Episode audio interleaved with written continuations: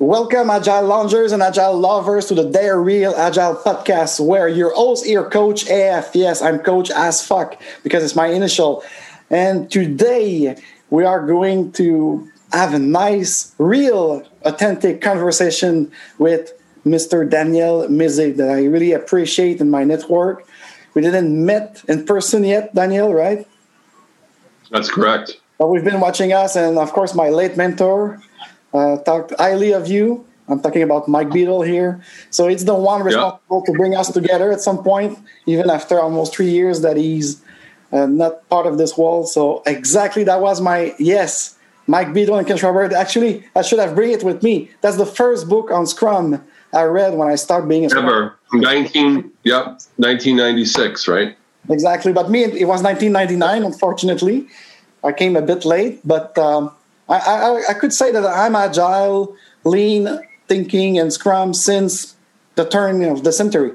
Uh, ever since then, I'm really passionate about helping people, inviting them to agility, and so on. So, uh, I would like just to, for my audience, both on YouTube, uh, Spotify, and Apple Podcasts, just to um, one thing that I love from you is that you contribute to the agile community as a large with three books and one of them is inviting leadership. It's an invitation based change and i hope that in the course of your conversation you're going to talk about your three books and how do you been introduce yourself to agile and so on. So so this is uh, actually uh, for those on youtube guys you could actually go to uh, the website here. I'm going to put the link in the description for all my audience to go but it's a very interesting and exciting thing.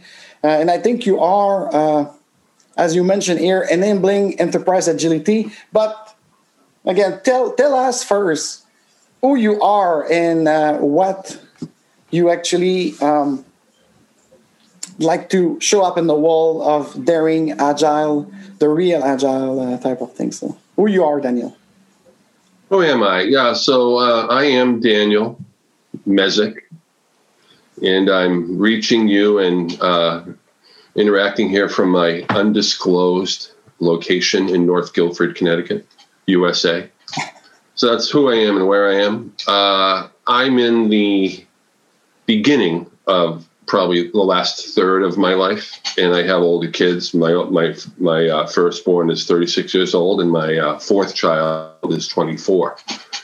So uh, our four kids uh, live around here, and they have children, and you know that's who I am. So professionally, I've been busy with agile stuff since 2006 or so. But I first heard about it in 1997 when I was teaching at a place called IDX. I was teaching Microsoft platforms and tools. Uh, they became GE, uh, got consumed by GE Healthcare. Oh, yeah. And uh, Jeff, Jeff Sutherland was there, and the people were murmuring about, you know, what he was making them do. You know, this daily scrum, we have to answer these three stupid questions, blah, blah, blah, blah, blah, you know. So I heard the noises as he was developing Scrum in the 96, 97 timeframe as a CTO at, at IDX. Uh, but I was too busy with my own work to really pay too much attention to it. So I I just had my head down. I was delivering training there. And then, you know, a whole bunch of things happened. Suddenly I landed in 2006 and I went to a CSM class with a guy named Lowell Lindstrom in Chicago. Oh, yeah. And that was the beginning of, yeah, that's the beginning of my story. Okay, so where you're from? And then I immediately started going. You were from Chicago? No, I'm not from Chicago. No, I'm from, I'm from New England. I, I was raised in Massachusetts. I live in Connecticut now. Okay. Okay. Yeah.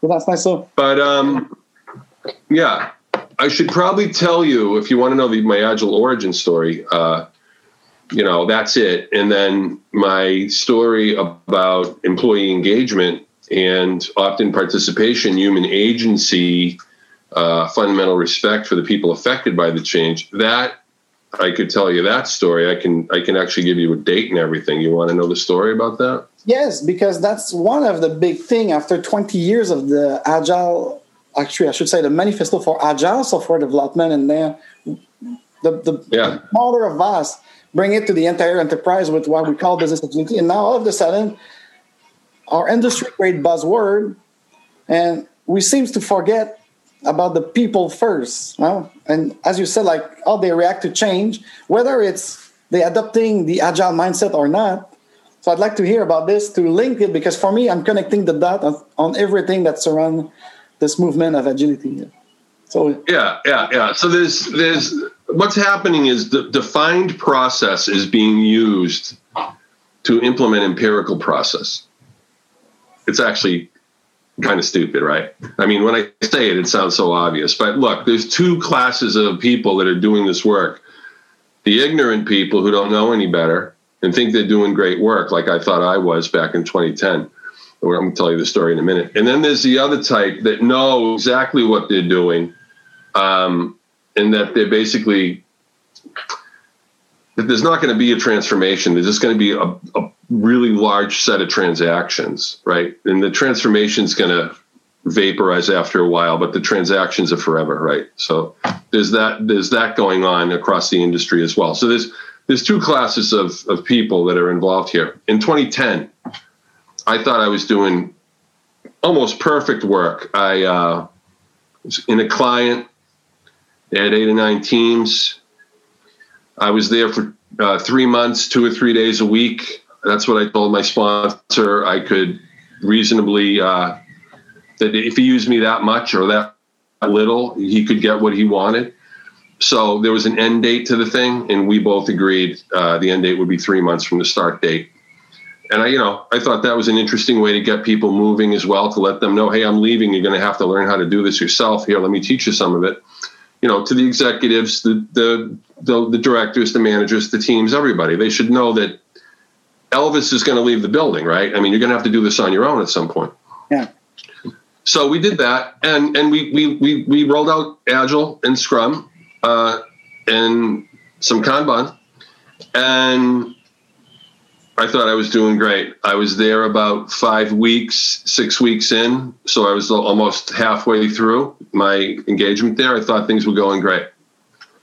Went out to lunch one day, one summer day, and I came back, um, and I was washing my hands in the men's room. No one else was in there. I'm washing my hands. I'm looking in the mirror. The, you know, the whole wall is one big mirror. There's four. There's four sinks there. And this guy walks in. Uh, this guy Anatoly. Anatoly was a uh, Russian uh, software architect. Okay, so he was very smart uh, and a true software engineer, and he had done a lot of the designs and stuff. And I knew, I'm pretty sure his IQ was quite a bit higher than mine. And he comes in, and I'm washing my hands. And he comes in, he starts washing his hands. I say, "Hey, Anatoly, how's it going? How are you doing? How, what's going on with you today?" And he looks at me through the mirror, you know, and he goes, "Oh, he goes, you want to know how I am doing today?" Uh-huh. I'm like, "Yeah, yeah. How are you?" And he goes, "Just like this. Agile sucks, and so do you." Whoa! Just like that. I looked in the mirror, my face got really red. And I said, Well, what's the reason? Like, what, what's that? Where's that coming from? Tell me more. He goes, Nobody gives a shit what I think or what I feel about this change that we have made. I have ideas. I had ideas. I'm not even willing to share them now. I'm so disgusted with this. So Agile sucks, Daniel, and so do you. And then he took his paper towel and he balled it into a very tight ball. And he very precisely flung it in the trash. And then he said, So, Daniel, have a very nice day. Goodbye. And he walked out, and I was there alone looking in the mirror with my face all red, with a big WTF on my forehead. Mm-hmm. And that was the beginning of my enlightenment. Ah, enlightenment or oh, awakening, shall we say? I thought I was doing perfect work, and many of your listeners probably think they're doing perfect work. Oh, yeah. But if it's not the team's idea to work in this way, you're not going to get any good results. No. And, but this yeah, is I mean, you, you'll Right? yeah, I, I had some similar discussion. Actually, I've been introduced to Scrum by a group of engineers that they wanted to do that system. And they asked me, I was only a customer experience manager back then. And of course, the bosses, uh, they want me to be a pro, uh, project manager. And all of a sudden, okay. the engineer, the team says like, no, no, no, no, we want you to be the scrum master instead. I said like, well, what a toastmaster? I don't know that. Anyway, so so that's why I grabbed the book of Ken Schwaber and Mike Beedle that you showed earlier uh, about agile software development, and, I, and we we get into some coffee and stuff. So me, I had it rough because I've got some Anatoly asking me to do a system to ease their life and to actually educate the business. Well, that's a different story. And, but for that's you, a good that's a good way to go. Yeah, so th- so that's why probably me, even if I'm not part from the development uh, teams or IT, I kind of built my empathy towards putting people first and how do they want to actually produce and really the, these principle of self-organized team and engagement. But maybe you're going to talk about it later uh, and you're going to show. No, let's talk about it now. Let's okay. let's talk about it now. Let's talk about let's talk about self organization for two minutes. Okay, here's what I think about this. Because I, I first of all, too much fluffy about this, and I'd like to have the real thing. Yeah, let's just let's just let's just get right into it. Right? Okay, so self organization shows up in the manifesto.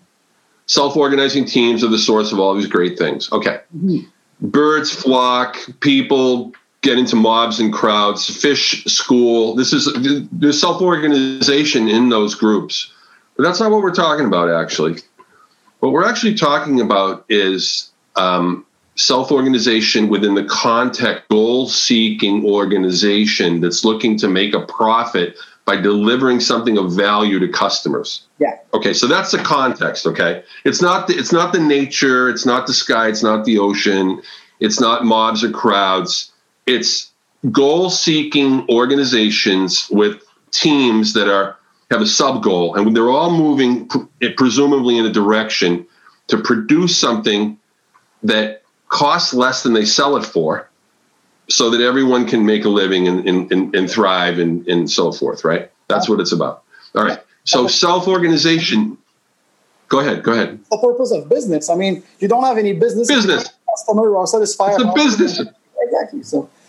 It's a business context. Okay, so self organization in a business context is self management, where people manage themselves. Now, what are they managing? This is a punchline. What are they managing when they're self managing? Answer they are managing decisions that affect that group, that team, that team of teams, that enterprise. Okay.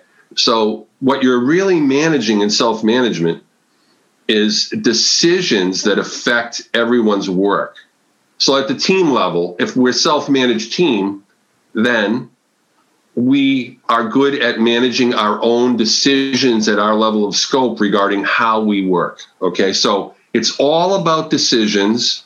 It's all about the management of decisions. So when I hear blah, blah, blah, self organization, blah, blah, blah, I I macro substitute self management of decisions because that's what's really going on. But for me, this okay. is the self management exactly because, and it always made me what inspired me of being becoming a greater version of consultant and agile coach to help those team thrive is I always question like the C level suite. I said like, excuse me, but you hire an Anatoly, like you, you spoke before, big enterprise architect and stuff, and he told you in the in, in the in the bathroom, oh, I had ideas, but nobody's listening, nobody pay attention.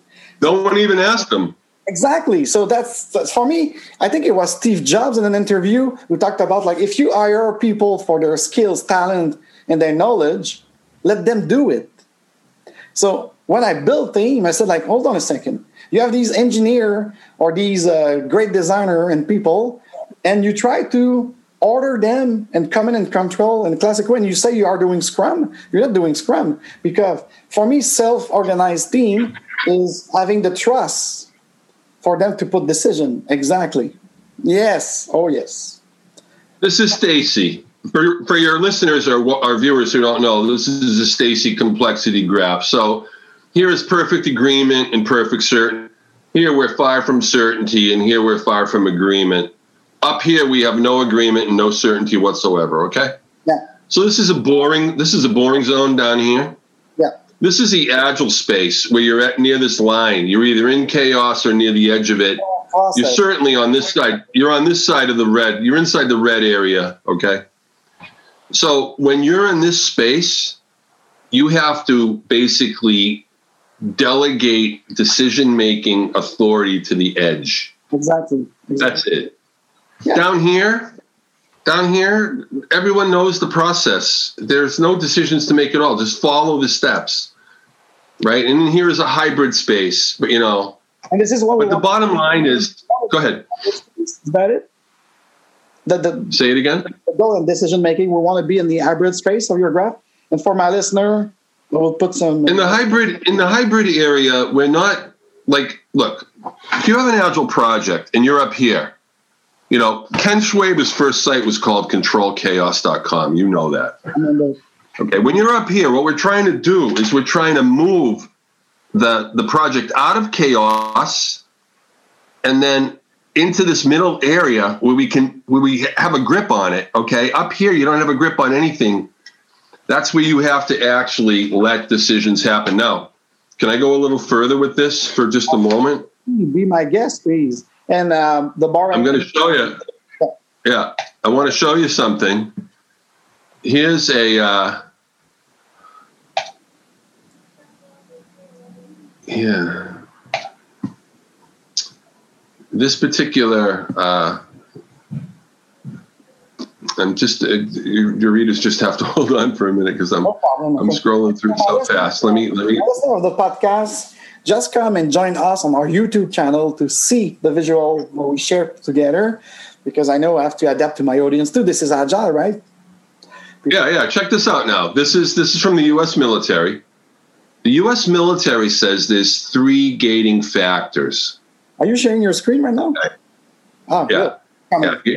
yeah. This is a 3D this is a 3D diagram, right? So so look, on the vertical it's the pattern of interaction among the among the actors okay that's one thing that you're going to try you're going to throttle from tightly constrained to the completely unconstrained in the horizontal the allocation of decision rights to the ah. edge either none or very broad okay so that's that axis and then this depth axis is the how the information among entities is distributed these are the three things that you need to control and you need to loosen them up when there's a lot of chaos. So the green would be like the chaotic space. The white would be like the totally defined space on on uh, on this diagram, right? It's just another way of viewing it.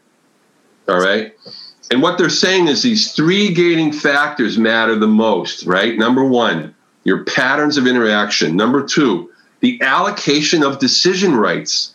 This is like 90% of the problem with most companies and then the the last thing is the, the, the free the free flow or the lack of flow of information mm-hmm. among the actors. Okay, so up here is the agile space. Now this whole thing I, is called uh, agile C2. C2. Okay, C2. C2 is command and control. So this is agile C2. C2 agility. They're talking about agility. Yeah. Yeah. Yeah. Yeah. It's about. Yeah. So here's. Yeah. So here's the link. Okay. Now, what's really interesting about this is they're talking about leadership agility. When they say C2 agility, they're talking about command agility. In other words, executive level agility. And guess what? Guess what the paper says? Here's the here's the deeper. That was the overview. Here's the deeper paper for your listeners. Hey, guess what? you you lose every endeavor if your leadership team doesn't have true agility in the leadership function. Exactly. You get to lose every time. That's what they say in the paper. Yeah, and so you. And yeah. this is a big question sometimes because as an independent contractor with my team, because I've got other scrum master and, and coaches, and I will say like if you do business development to get a contract, and people uh, they're mostly calling us and they ask and the, in the conversation i make sure that they understand that kind of concept because if they say oh no we just want one of your team uh, to come in and teach us this and that. Of course we could take some training um, or coaching or facilitation mandate but if they want something more like an endeavor to really transform their business or their way to work together if one of my coach or myself we cannot access to the C level and they cannot delegate, as you mentioned earlier, the part of this decision making to those teams of creative people, of production people. I said, what's right. the you don't want to be agile, you want to do something that will use some kind of tools and technique. So um, I'm not hungry, so I said no to those clients, and sometimes I fire them because what's the point? So yeah. yeah, there's other coaches that aren't you that can give them what they want, which is not what they need. So yeah, let someone else do it. But I don't remember the graph of a psychologist called um, Bing Jensen who was talking about the needs and wants. And then if you go into conscious leadership, transforming a manager into a leader, a leader in the C-suite, when you because sometimes I work with executive coach and concordance to make sure they understand because there's no transformation of an organization to be more agile that it's bottom it's bottom up or top down it's have to be both at the same times you let the team organize themselves i don't know what's what you're yeah, yeah. Let's talk about that for a minute. Bottom down, bottom up, and top down. What that's usually referring to is the at the bottom is the people with no authority to make a decision. Mm-hmm. At the top are people, a small subset of the total, who make the majority of global level decisions. Okay. So when we're talking about top down, bottom up, it's about the authority distribution schema. We sometimes call that the hierarchy of authority distribution. So when people say, oh, the hierarchy, they really mean the hierarchy of authority distribution. They're actually describing the authority distribution schema Oh. Okay, that's what we're really talking about. So we're using very imprecise language in the agile space.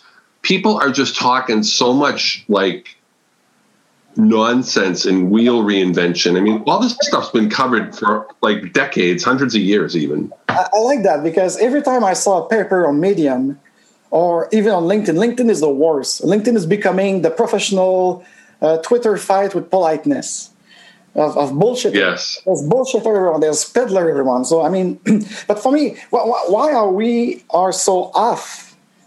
and people call me purist. Maybe you yourself. I don't know. Why? No, that's easy. No, no, no. It's easy to explain. Okay. Um, executives are people, and people are suckers for a story that they want to hear oh. or a story that they expect to hear, or a story that is coherent for them, that fits their model of reality. So, and, and when we show up, what's that? And so, a story that will will benefit them, but who cares about their customer? Who cares about the employees? Or well, more specifically, a story that confirms their model of reality. Oh. Okay, so when you show up and talk about self management, hey, first of all, that's going to be threatening to some people because, after all, if I'm a manager and I hear self management, I'm threatened by that. Okay, so there's that. Uh, so there's this fight flight thing that goes on. But more importantly, if I have a mechanistic model of the organization, if I believe the company is a kind of machine, and I co- and then you come to me and you sell with machine language, you know, you start talking about, for example, um, release trains. Those are machines, right? Okay. And then there's a release train engineer. Okay, that's a machine operator. Okay, so if we, you know, you come and sell me a mechanistic model of reality, that's the one I have in my head. I understand your language and I'm buying it. You come in with self management, self organization, open space, blah, blah, blah. Hmm. Hey, you know what? That gets lost in translation and it doesn't match my model. So I don't know what the F you're talking about. But I think this is the biggest problem in the Okay, but we talk about the fluffy language and people don't go into the deep. So, so you're telling me one of my um, appreciation of our industry, if we call it like this, is there's maybe something like eighty percent of consultants out there, whether individual or firms, that are just words that deliver things. Is it you said like probably it's because of these executives and we want to please them We want to be agreeable to them. So we're to approach it into a process framework instead of the uh, living agility, if I could call it like this. No, and no, we want to we want to make the sale.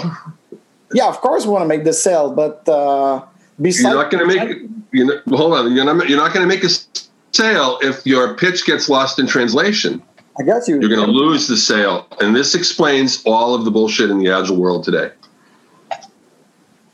Ah, so this is why the what you call as a term agile industrial complex back in the day, and I'd like to hear about this because uh, for me, this yeah, is yeah. all together today because I was following you, and I love it, and even I use that term to express some ideas of of of people complexifying things. I remember a quote from Jim Highsmith, one of the co-signatories. He says, like, you want to be agile, keep it simple and and and clear and people go away from it because they want to as you said sell and to sell they are agreeable and they are not their true self and just in montreal it's an it's an the montreal market here in canada it's an homogeneistically approach of SAFe that i call SFE because there's no it's far from being and and these guys they talk to me in private i won't name anybody here don't worry guys but a lot of those coaches with FCFC five or whatever the terms is for the certification,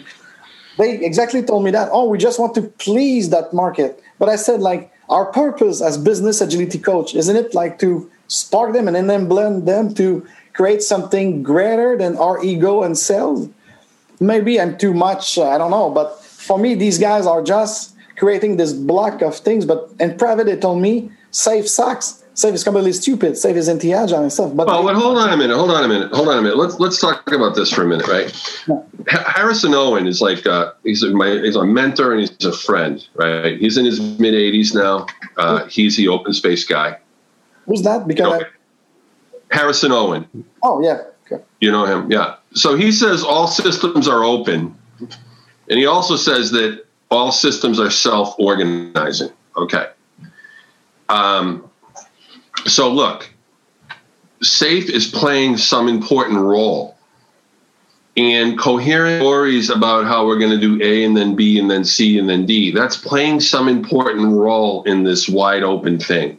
Mm. Okay. And here's what I think's going on. Okay. First of all, I have nothing against SAFe. I think SAFe has great potential uh, if it's implemented properly. But what I'm seeing is that it's routinely imposed on people without their consent. And I don't think that works. Okay. I've never seen it work long term at all. So if we took SAFe and we gave it to the people and said, what are we going to do with this? They would find a way to throw some things away, add some things, keep some things the same, and make it work for them. Okay. And we'd have engaged people. Right? I mean, look, this is what people do because all systems are open and all systems are self organizing. So in that world, everything is perfect at any point in time.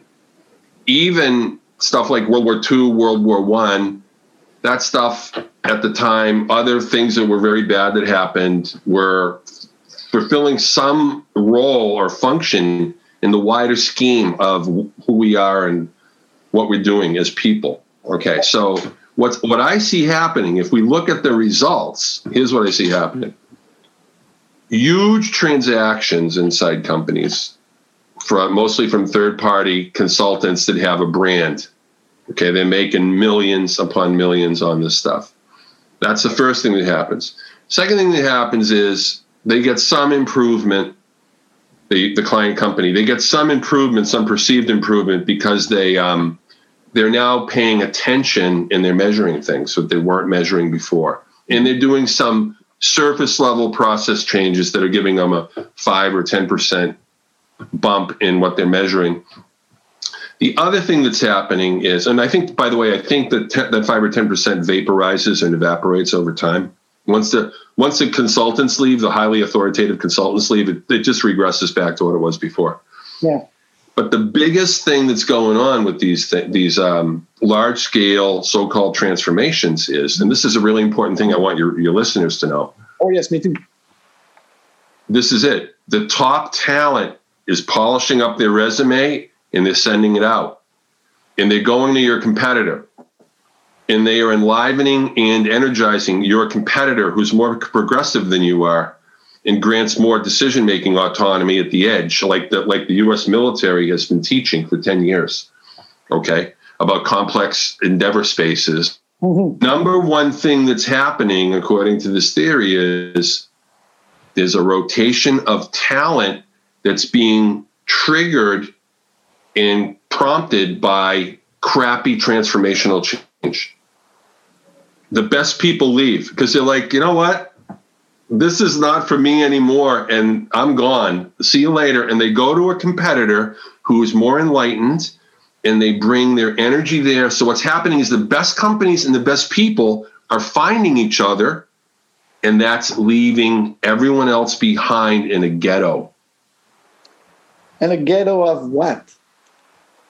Of B players, C players, D players, bad process, external consultants, all kinds of nonsense.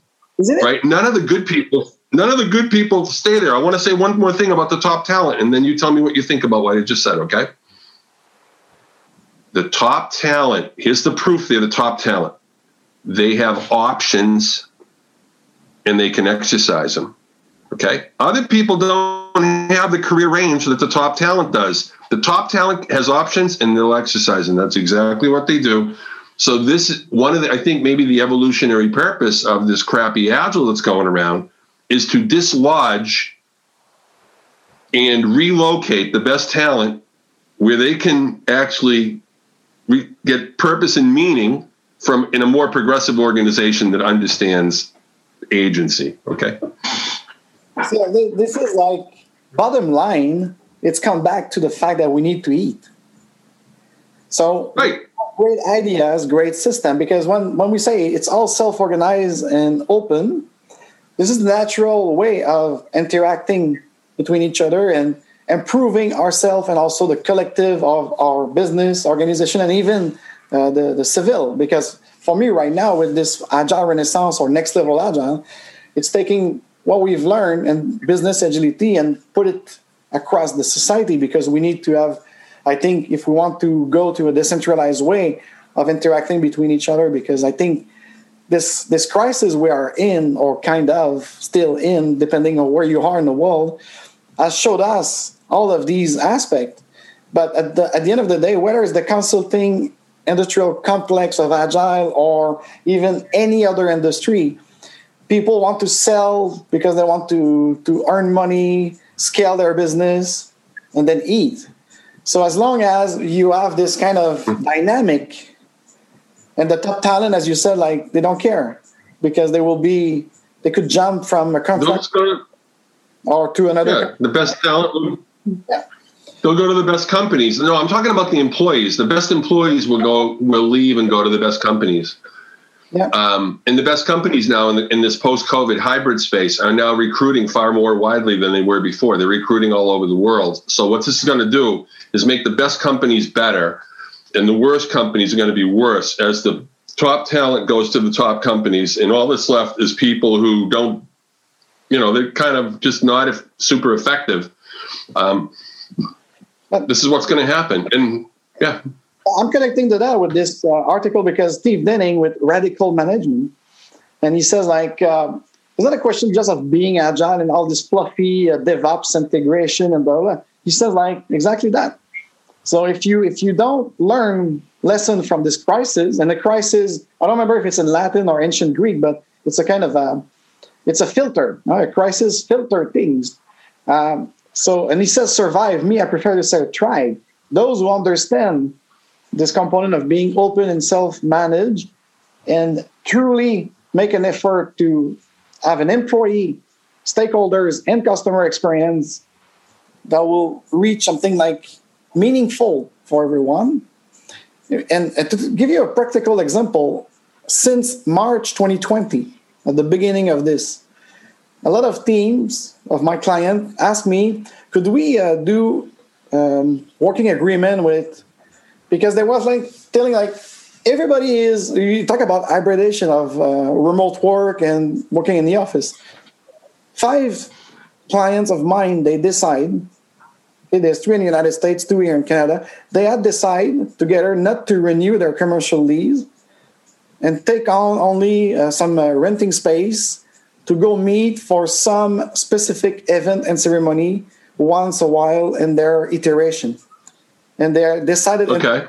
for the rest of their life at this enterprise. So, are they part of those who will thrive more and they will be attracting these uh, top talent? Because you could work actually, you could work in a co working space if you'd like to go out of your home, or you could stay home. So, there's no kind of just the way to work together. It's not enforced. They let them decide, and they ask me as a coach to facilitate those working agreement session, team agreement session of how they want to do this. With a visualization like a business model canvas and and they do this. And i like it because it was like a ask from developers or people working there. And so there was a great collaboration. So it's happening.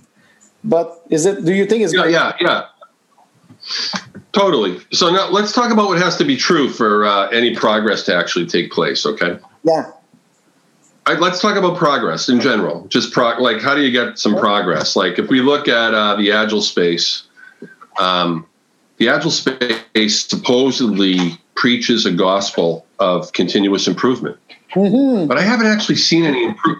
I haven't seen any improvement in the agile space for like ten years. Have you? Not really. I mean, DevOps kind of.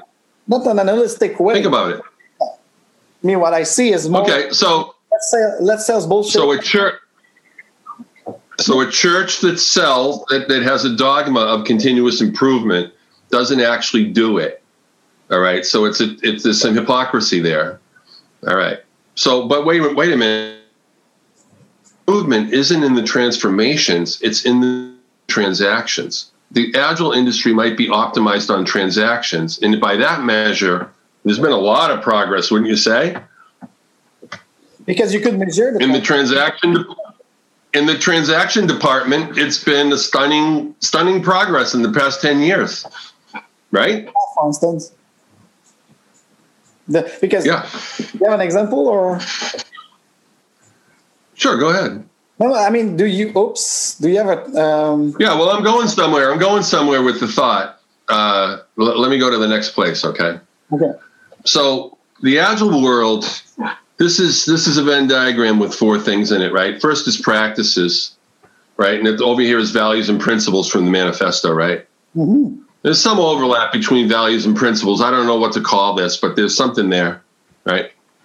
And then, you know, values inform principles. Principles inform patterns, not practices. Okay, so practices are informed by patterns. This is the missing link this is where we're going to improve is by generating patterns of interaction that are better, uh, you know, to, to support these principles that supports these values. Okay, so patterns of interaction. Several things about them. Practices are rigid. Patterns are flexible, right? So any practice that that implement that expresses this pattern is okay with me. Okay. So you're seeing around the whole uh, community and industry an acknowledgement that patterns is the new game, practices is yesterday's game. Exactly. Okay, patterns pro- patterns provide much more flexibility for implementation. Okay, so um, you know I um, in I'm a managing uh, member of this thing called uh, uh Open Leadership Network, Mm-hmm. And we have a set of patterns, and here's what those patterns are. The keystone pattern is invitation, invitational leadership or leadership invitation. In other words, yes, we still delegate. Yes, we still name or impose direction. Yes, we still name or impose some reasonable constraints, but we also mix in some invitation into those delegations so that we're get we're triggering engagement on the part of the people. Okay. Now these other seven uh, patterns they support this pattern, right? So let's just go all the way around. Clarity of authorization. If you don't know what you're being invited into, how can you ever know? Uh, you need clarity of authorization to decide. Otherwise, you can't. If you if you delegate to me, but you don't delegate decision making authority, I'm I that's a no win for me. Okay. Mm-hmm. Second thing is scaling's a coordination problem. Coordination problems are solved through interaction protocols, and we saw this in the military diagram I showed earlier. Mm-hmm. Okay. Empirical approach, that's all of Agile, the empirical approach. Now let's go the other way. Explicit agreement. Most companies don't know what teams, executives, and departments and groups that work together agree on at all. It's all vague. Nobody knows what they're talking about in terms of when you ask them, what are your explicit agreements? Can you name some? Nobody can tell you. No. Okay. And, the, and of course, the, the management of boundaries around decision rights is very, very important. Hold on, I'm almost finished. Then you can go whole group processes like open space get the whole system in the room to tap the collective intelligence of the crowd and to surface the best ideas and that builds common knowledge mm. common knowledge okay now common knowledge is used to coordinate very large groups of people even societies and civilizations and i can put a book uh, i can put a book in the chat that explains all this a, a link to an amazon book called a rational ritual but those eight patterns, they fit here. Okay, right here. Mm-hmm.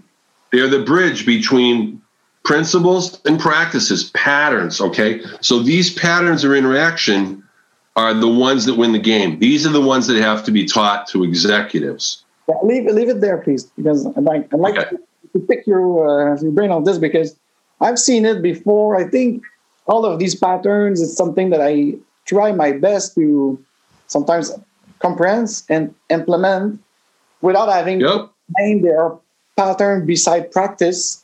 Because for me, the way I see it is having those sets of values and principles. It should be a kind of um, a way of to help leaders making decision. So when you have patterns, because for me, patterns like boundary management, for, for instance, what will be the, the pattern here that will help a team or an organization to actually so the boundaries is what because explicit explicit agreement we see the lack of it even like between contract right this is the boundary management stuff imagine inside these circles it's a domain of decision making okay if it's too tight and you can't make any decisions that affect your work or very few a guy like you is just going to quit, okay? Because you're too constrained, too much command control, not enough room of movement, okay? Over here, there's too much space for the typical person. Maybe not for you, but for most people. Now, no, everything's a decision, everything's a negotiation. There's too much space for movement. So every that's a lot of waste if there's too much deciding about deciding. Okay. But here is some middle ground, not too tight, not too loose. Okay, here's the boundary. But inside, you have some freedom of movement. Okay, this is an enabling constraint, right? So the boundary management in this diagram refers to when people try to breach this boundary, executives need to rein them in and say, no, that's outside the boundary. But they need okay, you stay inside. That's need to yeah. be upon the, the organization and the team and that they push those kind of values and they accept that they could delegate stuff. So because for me, yeah, this is connected, right? It's interconnected. It's all yeah. These patterns are all a system. Like in isolation, each one of them is not going to completely work, but together as a group, they're going to work really well. These patterns are part of uh, what you call the Open Leadership Network. That's correct. Yeah. So the Open Leadership Network is uh, um, so you, you know, at openleadershipnetwork.com. I'm talking to my uh, audio podcaster right now that they don't see this beautiful graph. And again, if you want to right. Come in our YouTube channel, and anyways, uh, for my podcaster, I will put the link on all of these websites that Daniel and I were talking about. If you'd like to go further in that, because we try to enable people not just to think, but to see that what the mistake are we doing as a community of agile people or lean people, whatever. I, I, I'm, I'm the number one, the the number. Pardon me. The number one problem in the the organizational change space, which includes agility, is that executives are not being taught that employee engagement is essential to any lasting change. Okay. Most of the frameworks and most of the people selling stuff in the agile space, framework wise, here's what they say do the framework and the engagement is going to be great. Just do the framework, everything's going to be good. No, so it doesn't work that way. How those people try to sell you the system they're going to save the day, you know? And, and for me, like probably this mantra of continuous um, improvement we talked before, it's it's maybe a kind of this paradox that oh we, we want to do this because maybe as a consultant I will not be able to clearly use the empirism of something. So maybe a lot of people because they don't know what they're talking about, they don't even know what they suggest to do to uh, leaders and so on or teams. So they call it continuous improvement, but actually, as you mentioned, we cannot measure the improvement. So this is why when I used to work in large scale organization that they want to have a business transformation or even a digital transformation using the agile mindset, we did a kind of a survey at the beginning, not a big two, three weeks assessment, but at least we want to see where they are. We take a picture of where they are with their interaction. And it's 10 domains that include communication, decision making, and everything. And so we, we surveyed them for this. And then after we implement the agile ways and new patterns, we're going to survey again yep. if we have something. So, but I see a lack of this kind of process and interaction in our industry.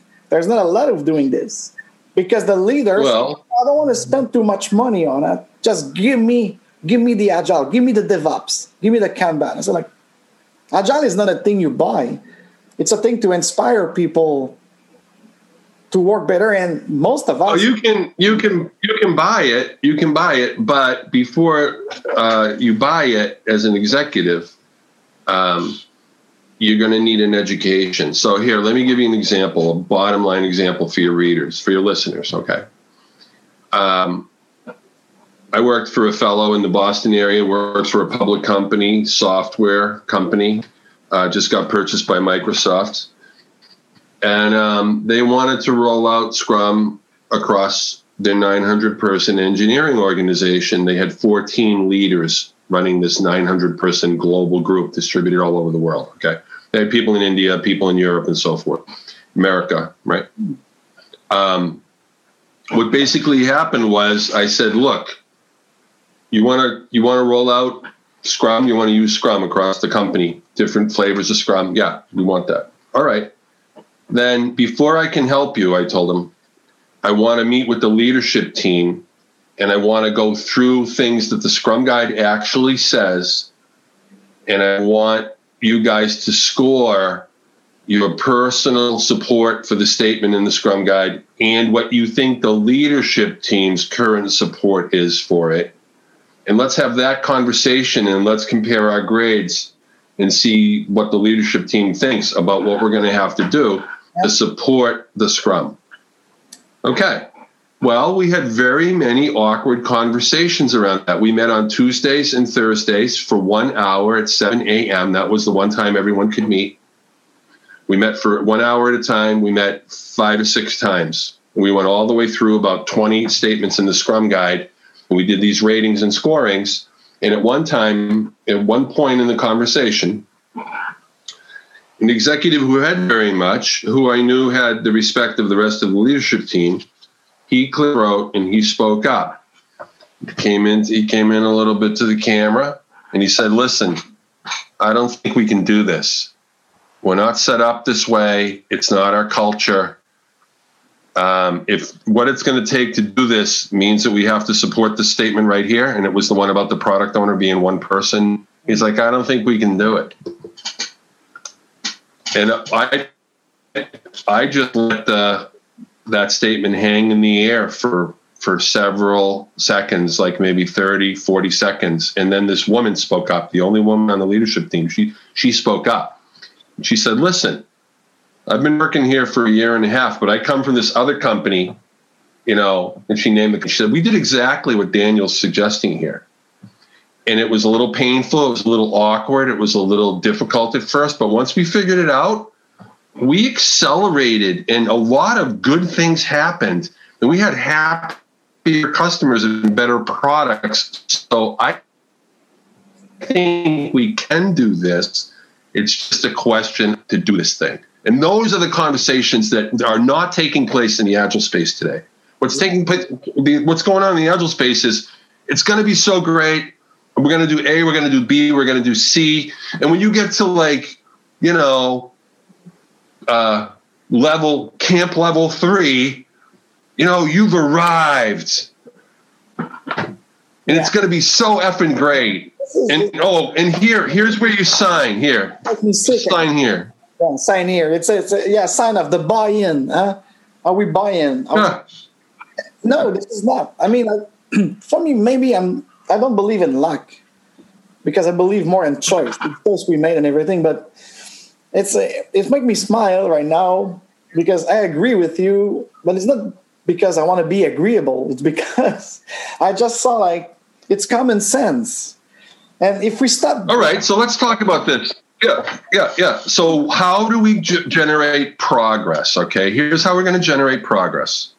Number one, we're going to promote and expand and spread the idea that employee engagement is essential in any lasting change. Okay, because right now, the agile industry is not promoting that as a theme or a meme at all. In fact, nobody wants to have the engagement conversation, even though there's a mound of data that supports isn't it, isn't employee it engagement. Isn't it at the core of the movement? Yeah, yeah, it's the core of the movement as well. But not only that, but even if it isn't the core of the movement, there's a mound of data from the Gallup organization, Gallup.com, that's that that, that correlates yes. Every good outcome you're looking for with engaged people. Okay, so if you don't engage the people, you have no shot at transformation whatsoever. Everybody, everybody who's buying transformation needs to learn that. And the day that that happens is the day that the BS will be greatly reduced because it opens the question well, what would we do to engage the people? Oh, do we just do the framework? Does that actually work? No, it doesn't. What does work? Um, inviting, inviting participation, inviting the best ideas, creating space for people to speak their minds so that the, the best idea can see the light of day, getting people in one room so they can actually um, so they can actually have a conversation about what's going to work. Here's a, here's a here's a picture from an open space event. This is only like one tenth of the people that are in this open space. It's a session, and it's like about forty people are here and this is an example of how the best idea sees the light of day. Okay. There's another session over in that corner. You can see it. Yep. And there's sessions all over the building. This is how we actually get it done. Okay. We're going to get it done by inviting people in. Executive leaders retain decision rights, but but invite people to influence decisions. And then we get to see like what the group's ready to do, what the group can do in the next 90 days, and we go and we execute on that in 90 day waves of change. That's the way to go. And that's where we need to get to. You talk about 90 days? Yeah. So, yeah, it's about 30, 60, 90 days uh, to actually measure the progress. Yeah, yeah, you could do it in as little as 45 days, you know, but let's let, let's talk about iteration for a minute.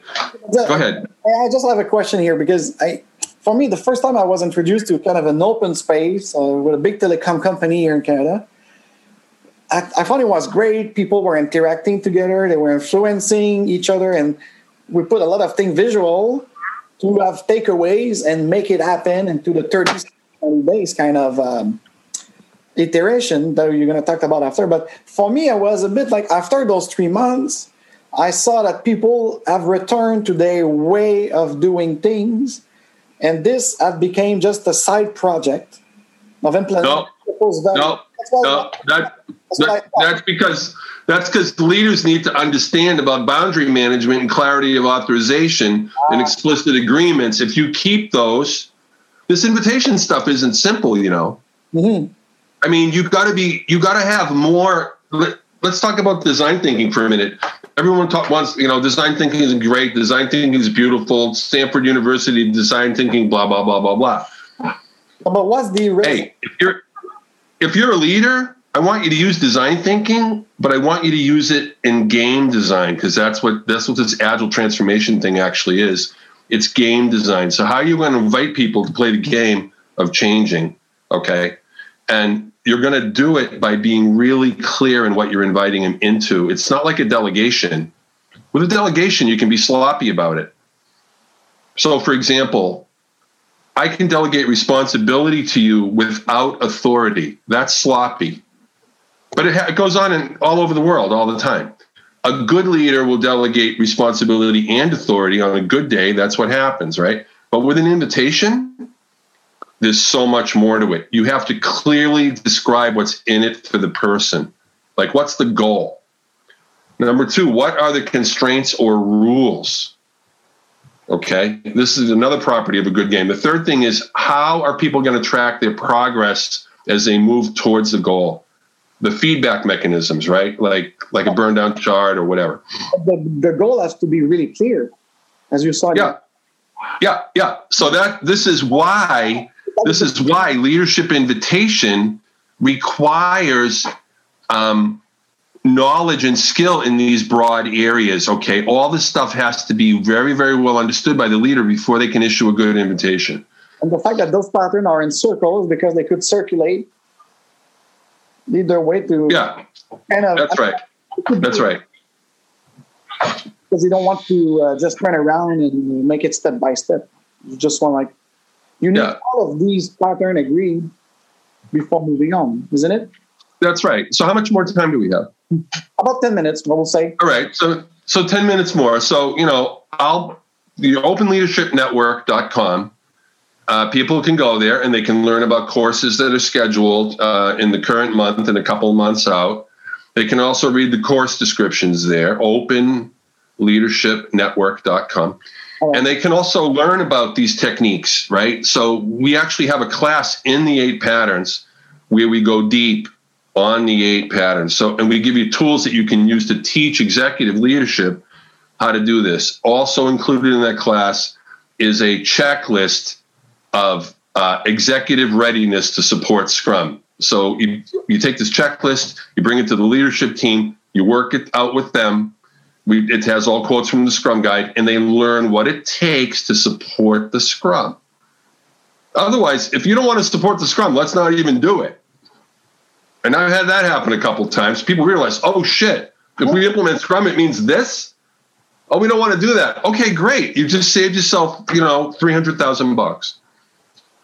Find it. You can find a better way. And this is like really the best value when we talked about like investment and return on investment. Yeah. So, and, and, and by the way, uh, Daniel, uh, so the best website to see your work is it the open leadership network.com or is the other one inviting leadership I think. Because which? Um, well, there's several there's several webs for that you can get me. If you want to, if you people just want to get me and then get to all the webs and get get, get access to my email, just go to danielmezick.com, first name, last name.com, and then everything is there. Perfect. So that's kind of professional because, and for your training, because actually, uh, me, uh, I thought it was like uh, last uh, summer. I'm not no, it was not last summer. But anyway, there was a training um, that seems interesting about like teaching into this age of digital. You have somewhere I saw. Could you talk a little bit about this one? You know, like um, a lot of people say, "Oh yes, we are doing uh, virtual training now with Zoom or Teams and da da da." But uh, you said like they're not, and I think you have a. No, they're not. No, no, no, no. Look, look. I'm just going to make the point to you. Okay, I'm going to just. I'm just going to make the. I'm going to make the point to you right now. I'm just going to. I'm just going to emphasize a point. All right. Look, look. Here's the reality of it all. I. You can connect with people over this medium if you know what you're doing. Okay, and then there's a book that was written by a guy named John Naisbitt. He wrote a book called Megatrends in that book, he coined the term high tech, high touch. Mm. Basically, he said the more you depend on and use technology, the more you have to incorporate the human factor in the connection, or, or we're just going to isolate each other with technology. It's not going to be good. The more tech you use, the more you have to pay attention to the human factors and human experience, okay? So I want you to notice something right there. I'm fading away from the camera right now, but I, I came in quite close to the camera. In fact, I looked right at the camera, and you probably had the sense that I was talking directly to you. Yes, and looking at the and I and I use my hands. Right. Okay. So this new hybrid world is creating opportunities for people to step in and step up by taking advantage of what the medium offers. So we teach a class called How to Teach Online, where all the stuff is explained. Okay, now I am descended from a race of giants. Like I am almost six five. Wow. And I leverage that height and as I go about my business in the world, because height is a factor that uh, shows up as part of your persona. But guess what?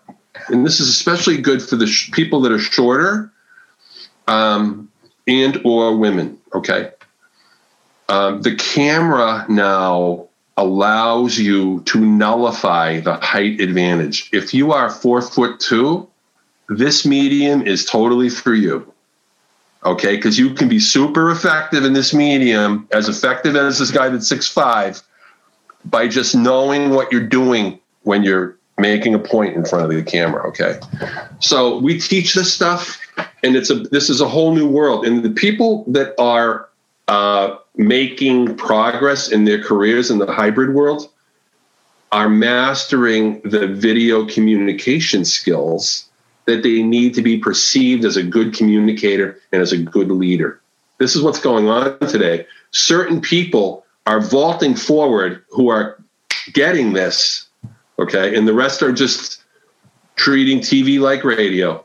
Uh, they're just they're just reacting between those who take action and try to make it all right. So, so like uh, as you just mentioned, the importance of using a medium and be authentic and be ourselves. And so you could teach some technique to be more even engaging into this virtual kind of training. That's correct. Might be the last thing even after these crises. And that's correct. Even before the crisis, as I work internationally, I'm not always taking a plane, so I was already an hybrid of try to perform coaching, consulting, and training online. Uh, but I will tell you the truth. Even if I'm uh, an average uh, five foot eight, I kind of I kind of miss meeting people in person. Oh, of course, yeah, and and not you know anyone who is um, of average height or or below uh, can do certain things uh, to you know uh, show up as a leader. We also teach a, a, class called acting as an executive coach. I teach it with a guy named Peter Fishbach, oh. and in that class we teach acting in a role. Like this guy's a this guy's a classically trained actor with like 12 years of acting and teaching acting experience, and and I teach client and coach psychology. And you know, there's certain things about executives you need to know, and one of them is they have a nonverbal language. Mm-hmm. We, we teach that nonverbal language uh, in the class. Um, and because if you don't pick up the signals and they, they know that you're not picking up the signals, then you don't know the language. Okay. You need to understand the language. So we teach this so we can influence executives. Okay. But um, you know, Daniel, about these things, uh, because my mom was a psychologist, so I kind of oh, okay, yeah, neuro linguistic programming and stuff like this. And sometimes for me, as an I, I, I don't hide it, I'm an hypersensitive. Uh, what we call in French something like more like oh in English I think the term is high performance individual or intellectual. So I'm always very sensitive to my environment and the people. Yes. Like even yesterday in a training, I saw someone who was like so so I kind of when the people was explaining the things finished, I said like, oh, what about you, Fred? Is that because I saw like uh, you seems to be disagreeing? Like, uh, is it about the principle or something? So, but but in the meantime, when you talked about like um, knowing the executive nonverbal language or communication, both sides for me, uh, I don't mind learning these things or seeing people, but at some point, it's aggravating when I see people doing it to me. And uh, oh yeah, and I'd like to be just what you see is what you get, being my authentic self. And I don't want to please everyone.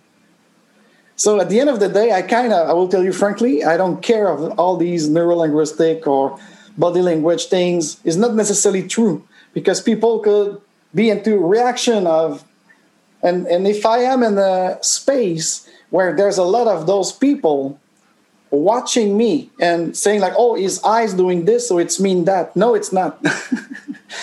well, it's all in it's all in context. There's a science behind that, but uh, I mean, I was in a, in a, boardroom once, and I'm not someone who was like uh, necessarily chilly, but I was chill. So I crossed my my arm like this, and of course, the HR person said, "Oh, Alexandre is not is not open."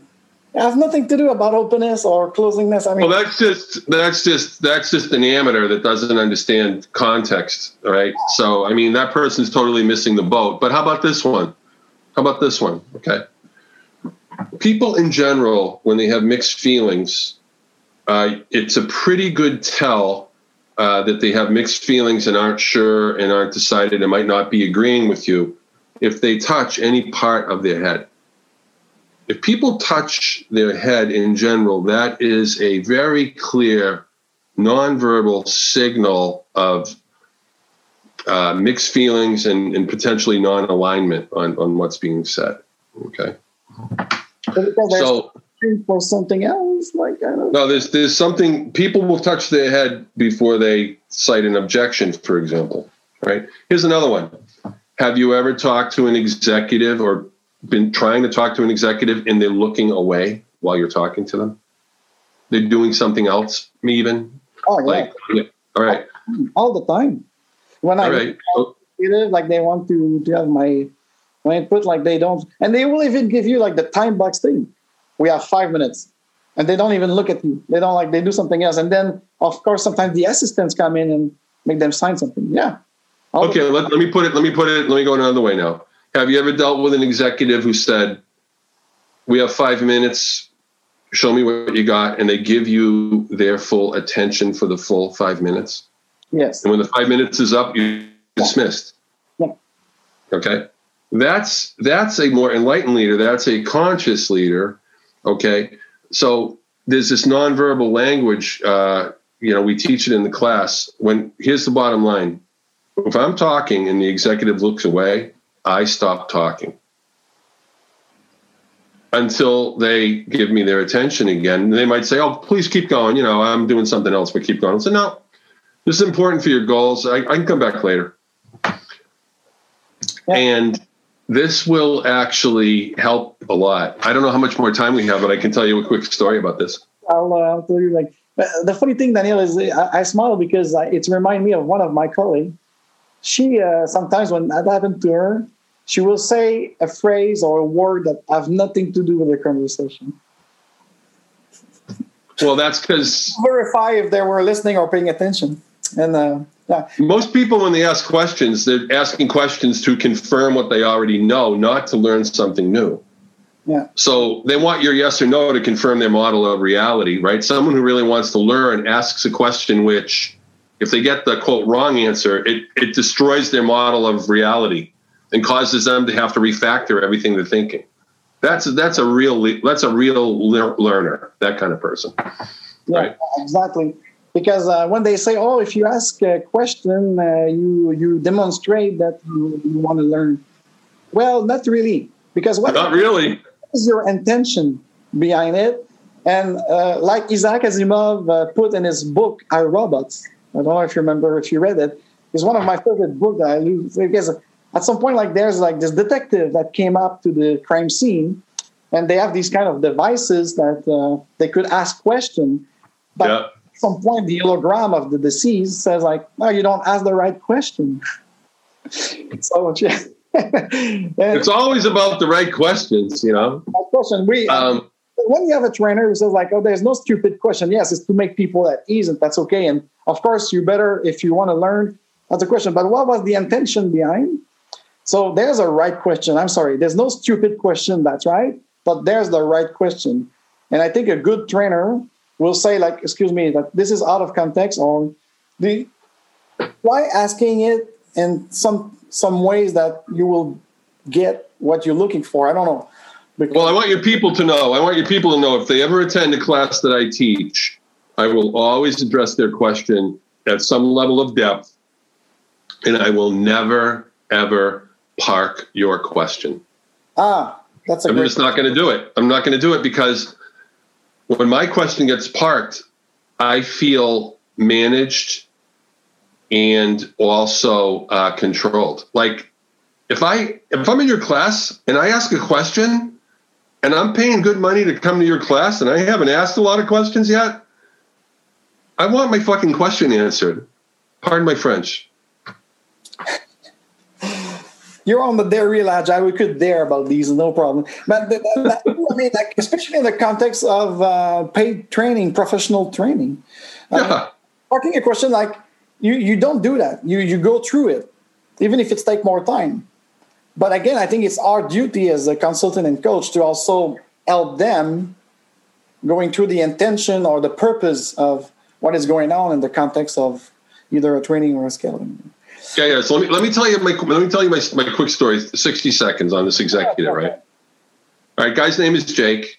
Really smart guy, learns really fast. Kind of a command and control guy, but really got the open stuff really quick. I'm coaching him. I'm working for him. We've got a good. I'm I'm I'm functioning as a trusted advisor. We've set up that that that relationship. You know, I'm not the hired help. He trusts me, and uh, I'm talking, and and he. Uh, I'm, a lot of times, executives, when you teach them something, they might not get it the first time. You have to repeat yourself, as you know. So I repeat, I repeat some essential lesson to him, and and he looks away. And of course, when executives look away, I stop talking. So this happens several times where he looks away, and I realize it's always when I'm repeating something that I've already explained to him one time. So we're at lunch one day, and I said, Jake, you know, I noticed every time, uh, every time I repeat myself, uh, you look away. He goes, and he's putting, he's shoving food in his mouth. And he goes, yeah. He goes, that's because every single time that uh, I look away, you stop talking. Isn't that great? It's great. Like, at least you've been both transparent and telling. me. Yeah. Yeah. So you have that technique, and he has also like, okay, so that's. But I wasn't ready for him because he's such a fast learner. He always got it the first time I told him, and and, and he got he got he got uh, this uh, he lost patience with the repeating. It's like he, I, he was teaching me. You don't have to repeat it to me. I like that. I get it the first time you tell me. I, I'm sure I will have the pleasure to work with you uh, in some kind of. I hope so. I, I really like uh, working with you, like uh, either at the client or whatever. If we'd like to co-create something, and even we could invite a bunch of our uh, enterprise Scrum family. There's some good bunch in there. Uh, not everyone. I won't name anyone here on the good or the bad, but anyway. Yeah. Well, the uh, the Open Leadership Network is going to be doing a conference on invitation based change, right? And and maybe what we can do is we can invite you in there, and you can you can explain some of your heresies, some of your tools and techniques, um, some of your surprising philosophies, and uh, you know maybe even reveal some of the secret sauce about how you do what you do. I don't know. I don't have any secret sauce. I'm not Colonel Sanders uh, with uh, the fried chicken, but uh, right now, what I do since my exile in Mexico last year, and I just returned now to Canada for a few uh, few weeks, and I'm going back. Mhm. I hope to to be accepted to uh, work and live as a consultant, of course, in Arizona or Florida. I don't know yet which one to pick. But Okay. but uh, for me right now, I'm really uh, into bringing uh, the agile ways, let's call it like this, with the equation I made from, for me, it's clear that 2001, the manifesto was a, a cry like uh, some of the co-signatory that I met, they told me we needed to make noise. And unfortunately, that year, 9 11 happened. So the noise kind of been diffused a little bit. So that's why a lot of people say, oh, 20 years old, agile is dead. No way. It's just the beginning of it right now, especially because, you know, 2001, you have the manifesto and a crisis. 2009, you have the blockchain protocol revolution and a crisis because the last pandemic, by the way, of H1N1 and the financial crisis that created the Bitcoin. Exactly. I love it. For my for my listener, you don't see it, but it's about the graph of Stacey complexity graph from bor- boring to chaos. Exactly. So you see the VUCA, it's always there. Like uh, it's always there. Yeah. Think about think about this, man. Think about like the American Civil War. Mm. Chaos. Chaos. Think about this. Uh, the Spanish flu, right? And and uh, you know that that preceded the Roaring Twenties, right? What about that? After another World War One, then the, the, that's why they called in the 1920s the, the gold. Listen, listen. I'm reading a concise history of the, the the the Roman Empire. You know what? Every single day, people were trying to answer two questions: Where can I get enough food to eat, and who's trying to kill me? Every single day, people living like animals. Where can I get some food? Who's trying to kill me? And then if I've got the food and the kill me question figured out, um, where can I find uh, uh, a female to have some, you know, a breeding opportunity, right? Before I die, basically, right? That was it. I mean, people have to be agile every single freaking day just to survive. Okay, so this agile stuff, it's not a new invention. The new invention is Jeff Sutherland and some of the others, Ken Schwaber, the others, they figured out empirical process control works good in complex domains like software development. Okay, so they applied empiricism to software development. We called it agile. All they did was take the empirical approach and point it at software dev.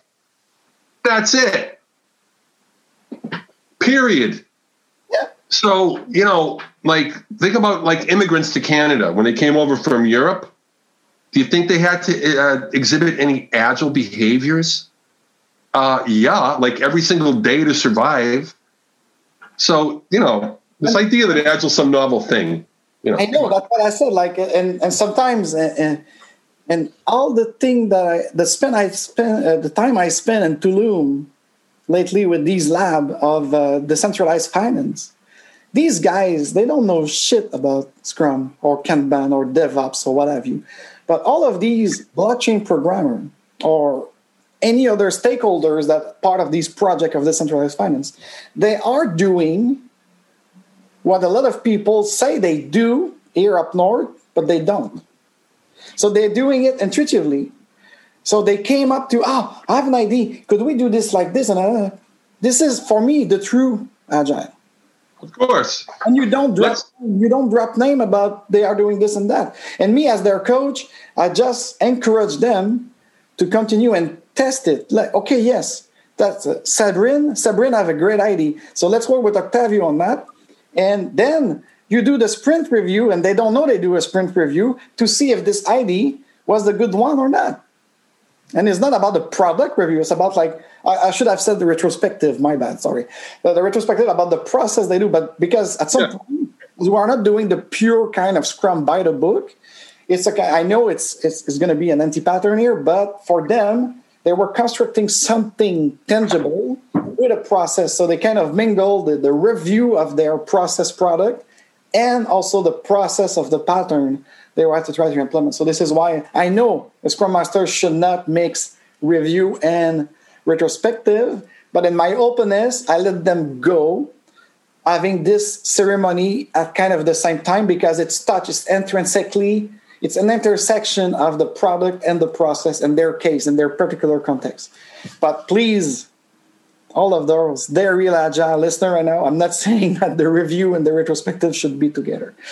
But in their context, it kind of, and we don't call it a retrospective or review. They were just inspect and adapt what they did and what they proposed at the beginning of the sprint, and they don't even call totally. It. Yeah. So we're almost out of time now, right? Uh, but we kind of, uh, I will say, like we could finish up on this uh, if you, if you have any other thoughts. Otherwise, yeah, I just want to, I just want to, just just focus your people on on one thing right now.